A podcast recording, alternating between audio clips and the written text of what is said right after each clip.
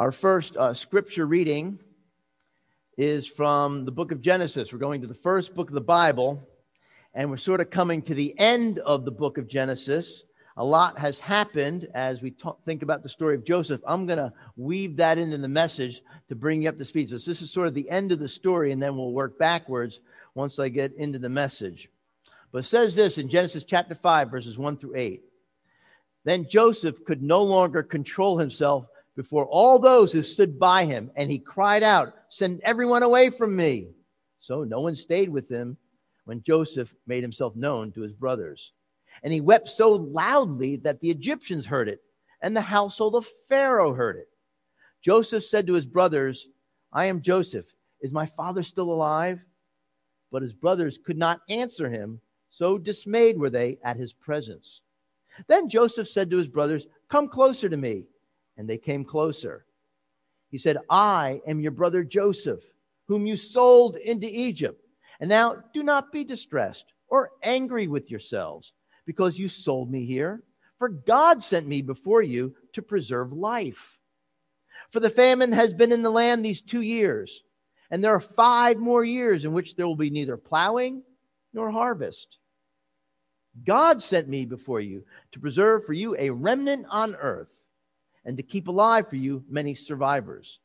So it was not you who sent me here, but God.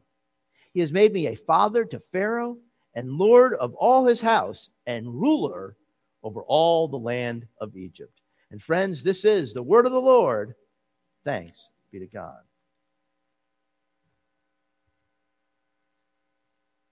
My uh, first job out of college was working as a salesman uh, for the Maytag Laundry Company up in northern New England. Now, you remember those old commercials that had Jesse, the uh, old Maytag repairman, and he was lonely. And the idea was because Maytag washers worked so well that no one ever needed to have them repaired or fixed. And so he sat there at the repair shop all alone with nothing to do. Well, I ended up being the lonely Maytag salesman, which is not a good thing. But part of our responsibilities was to um, uh, place coin operated machines in various spots like uh, colleges and um, hotel uh, guest laundry rooms and also in apartment complex. And so one time I was driving by in an apartment complex and just wonder, well, wonder what they're doing for, uh, for laundry. And so I decided to stop. And um, I went down into their basement. And the idea is you want to get some data, some information, some intelligence before you go talk to the manager on duty. And so I walked into this rather dark, dingy basement, you know, with confidence, kind of like I own the place, which you kind of have to do, you know, to have some confidence as a, as a salesman. And I want to see what brand of machines they had. And, and I saw that they had uh, insufficient overhead lighting. There was no a folding table where people could fold their laundry. There was uh, no instruction signs on how to use the washer and dryer. And so I'm jotting all these things down on my notepad. Well, suddenly, out of nowhere, emerged this big, burly silhouette figure emerging from the shadows. And he said, Who are you? What are you doing down here? All I could think of was to say, Well, do you know who I am? he said, No. I said, Well, I'm from New Jersey. As if that would help, by the way. Only thing I could come up with. Well, I just want to let you know that was one laundry room I wanted to get out of very quickly. I'm probably lucky I wasn't arrested. And just to close the loop on the story, no, I didn't make the sale either. We're continuing our sermon series that I've titled Extreme Makeover as we think at looking at the specific rooms of our home and how we can remake them uh, and experience spiritual renewal. And so this morning, as Kim alluded to earlier in the children's time, we're looking at the laundry room. And, you know, we, I think we would admit that all of the rooms of your house are important. Some may be more important than others. But what is even more important for today is what comes out of the laundry room. How do our clothes look? How do they fit? And in our second scripture reading today, the Apostle Paul gives us a dress code of clothes that we ought to wear as we live our lives for Jesus Christ. These are sort of our, our faith clothes. They've been washed and dried and cleaned and pressed. And these are the clothes that we should put on regularly in order to look a little bit more like Jesus each and every day in what we do and in what we say. And so I invite you to join me in our second scripture reading. It's from the book of Colossians, chapter 3, verses 12 through 17. Again, you can find those words in your bulletin and also on the screen. Paul writes this As God's chosen ones, holy and beloved, clothe yourselves with compassion, kindness, humility, meekness, and patience. Bear with one another and if anyone has a complaint against another, forgive each other, just as the Lord has forgiven you, so you also must forgive. Above all, clothe yourselves with love, which binds everything together in perfect harmony. And let the peace of Christ rule in your hearts, to which indeed you are called in the one body. And be thankful. Let the word of Christ dwell in you richly. Teach and admonish one another in all wisdom and with gratitude in your hearts, sing psalms, hymns, and spiritual songs to God. And whatever you do, in word or deed, do everything in the name of the Lord Jesus, giving thanks to God the Father through him. And friends, this too is the word of the Lord. Thanks be to God. Would you join me in a moment of prayer? Let us pray. Gracious God, we thank you for these words that come from your holy word. And we pray now, O God, that you would open our hearts and minds to receive that which we most need to hear from you in order to put on the garments of Christ to wear each and every day. Through Jesus Christ, we do pray. Amen. So I'm going to go back, um, and that's to that first scripture. But as I share with you, I kind of have to go back before that to give you some background on the story of Joseph the story of Joseph is one of the longer ones of all the patriarchs in Genesis. You know, Abraham, Isaac, Jacob, and Joseph. The longest amount is actually about Joseph, the last one in the book of Genesis. And the Bible says in Genesis chapter 37, Jacob loved Joseph more than any of his other sons. Now we know that Jacob had fathered Joseph when he was in his uh, probably 70s. And every time he saw that little guy run by, he would smile and think, Yeah, I'm the man. I'm the guy. You know it. And, and when he would go shopping for his other uh, sons, he, he would go down and get them clothes at Dollar General. But with Joseph, he spared no expense. He shopped at only the finest department stores like Saks Fifth Avenue, where he bought him, it says, a coat of many colors. And, and, Joseph didn't really help himself. In fact, he made matters worse by putting on that robe and parading around like a peacock strutting its feathers. Well, one day, Jacob sends Joseph out into the wilderness to, to find his brothers who are tending sheep out there. They have to work all day under the hot sun. Apparently, Joseph didn't have to. And as Joseph comes towards them, these brothers see him and, and they say, Well, here comes daddy's fair haired little boy. Let's stick it to him. So they take Joseph and they throw him into a pit. They discuss their options, which, believe it or not, one of them is to kill him. But instead, they sell him into slavery. They put him on a camel caravan with a one way ticket stamped Egypt. They take that coat with many colors, the coat that his father gave him. They dip it in goat's blood to make it look as if Joseph was devoured by a wild animal. And then on their way home, they start practicing their speech, getting the tone right, getting the inflection right, so you can get a tear going, to share how brokenhearted and devastated they are over the death of their brother. Friends, this is not exactly Ward, June, Wally, and the Beaver here we're talking about. You might call this a dysfunctional family. Now, can we blame Joseph if he was bitter?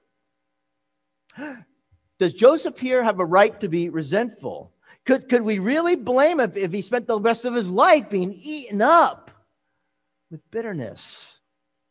Because imagine what it must have felt like to be about 17 years old and, and to be stripped and thrown into a pit by your own brothers, to, to be auctioned off like a slab of meat into slavery, to never again, as far as he knew at that time, see your father and your family again. Friends, we learn from Joseph why it is important to forgive.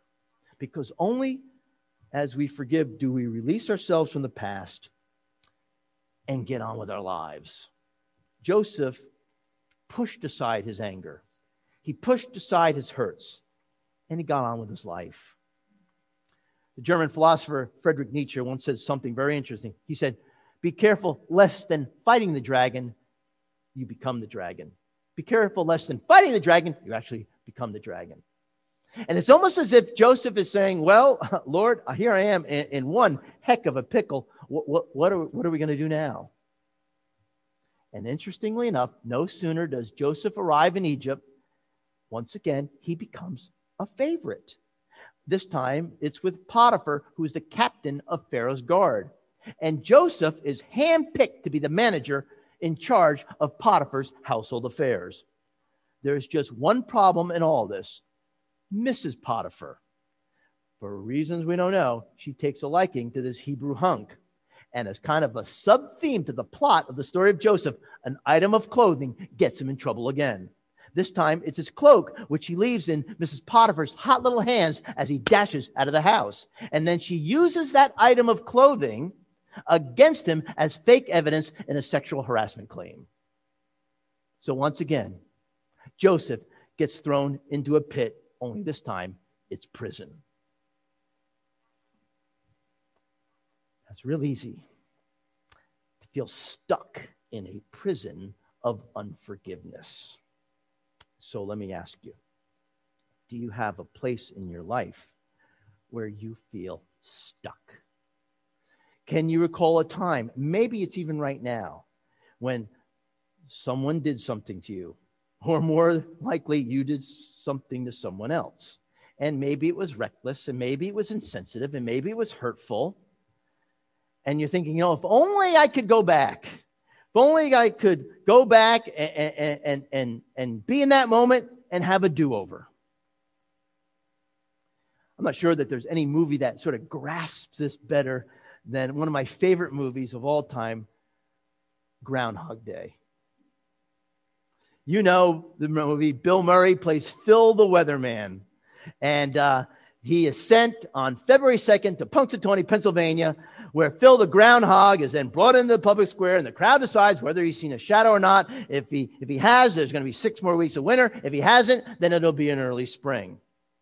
And, and Phil, played by Bill Murray, hates everything about this assignment. He can't wait to get out of this podunk little town and get back to Pittsburgh. But then a blizzard hits, and he's stuck there in more ways than one. And in fact, if you remember, every day at 6 a.m. sharp, the alarm goes off and it plays this ear splitting Sonny and Cher tune that he just heard 24 hours ago. He gets up, he looks out the window, he sees the same scene as he saw it 24 hours ago. As Yogi Berra said, it's deja vu all over again. It's Groundhog Day again. How does Bill Murray handle feeling stuck in Punxsutawney? Take a look.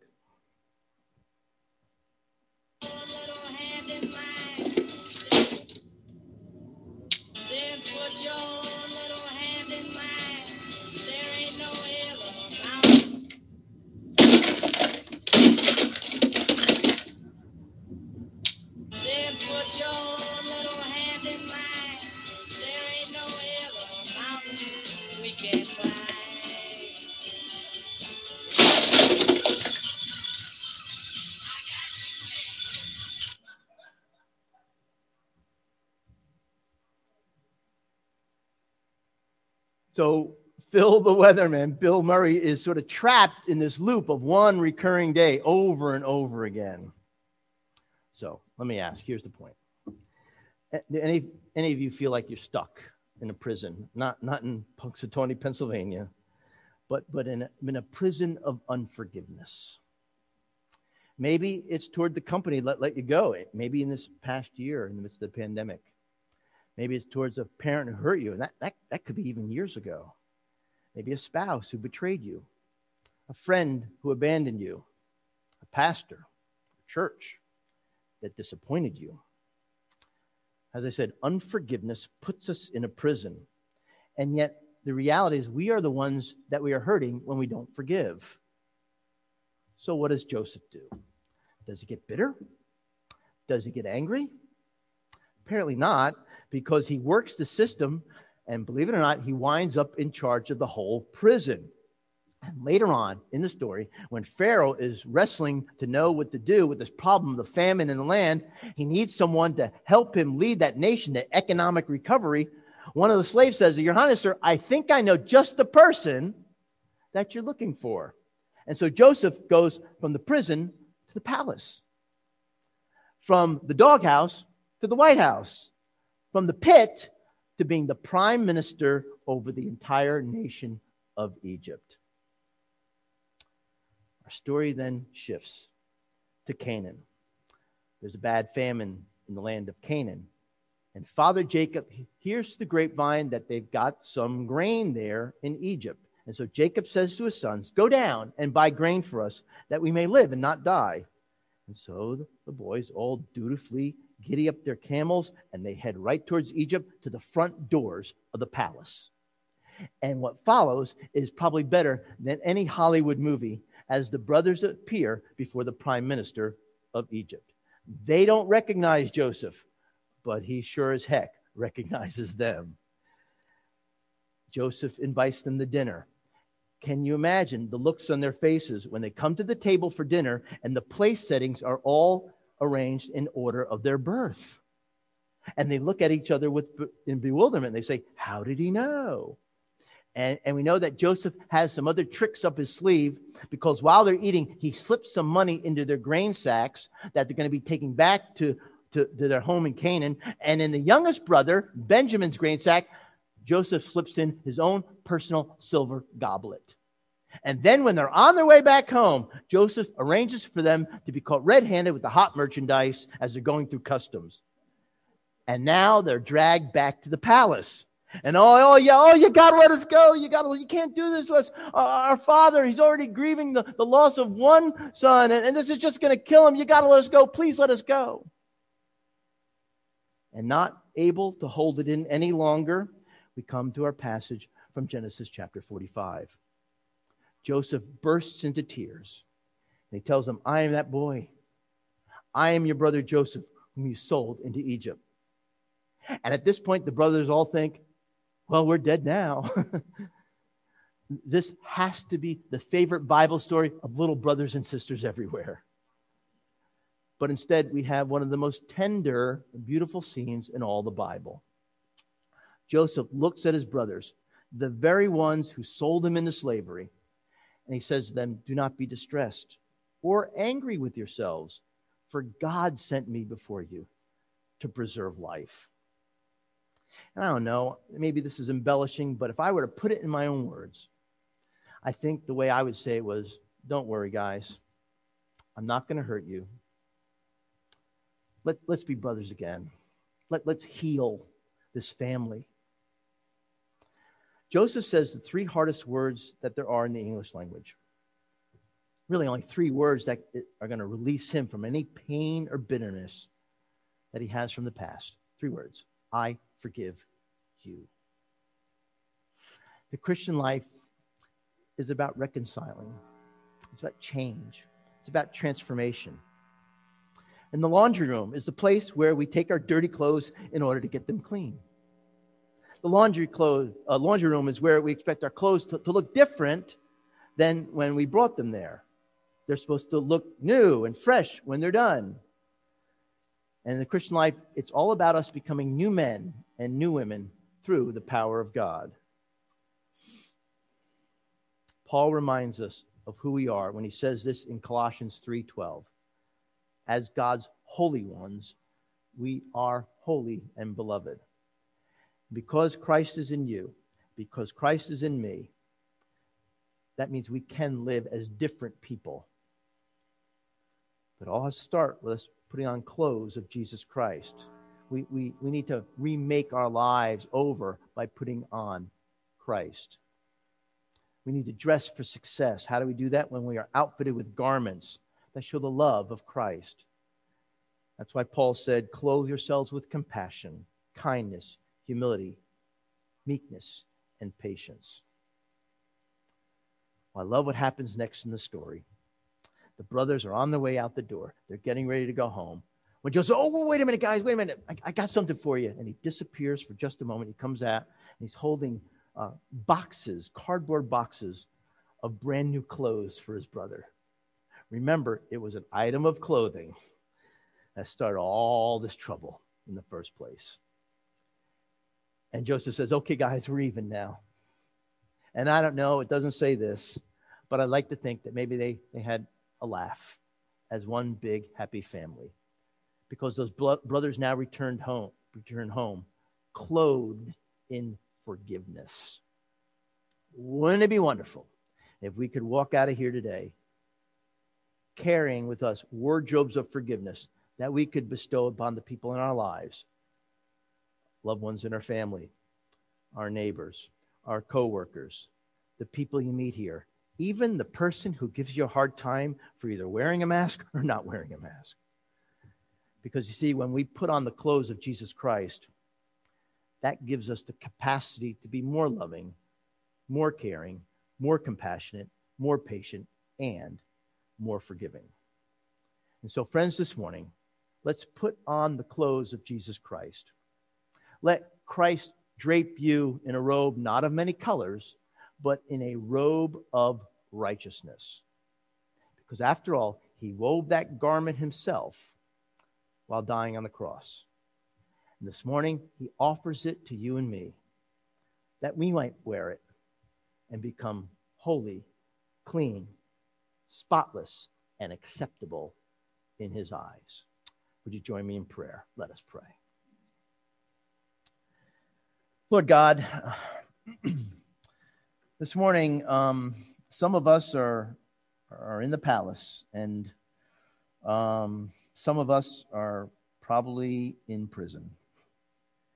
And so teach us not to be bitter or to hold on tightly to grudges, but instead to forgive and recognize that we have been fully and freely already forgiven by you. God, it, it's scary to see the dramatic examples of forgiveness by people like Joseph, who we've been talking about today, because there's so many of us here in this room and watching at home who, who face that Herculean task of forgiveness. For those who have damaged our lives, for those who have scarred our souls, for those who have left hurts and wounds that only you can truly understand. Give us the grace and the strength to move on from these episodes where we've been treated wrongly, where we've been humiliated or cheated in business or betrayed in relationships. And God, may we clothe anyone who has ever wronged us in clean garments of forgiveness, as we know you would want us to. And gracious God, we pray that in this moment, the cross of Jesus Christ would plant itself in our hearts and give us the strength to climb those mountains of forgiveness that we face. And now, O oh God, hear us as your people as we join in one faith and one voice to pray the prayer that Jesus taught us, saying, Our Father, who art in heaven, hallowed be thy name. Thy kingdom come, thy will be done on earth as it is in heaven. Give us this day our daily bread, and forgive us our debts, as we forgive our debtors. And lead us not into temptation, but deliver us from evil. Thine is the kingdom, and the power, and the glory forever. Amen.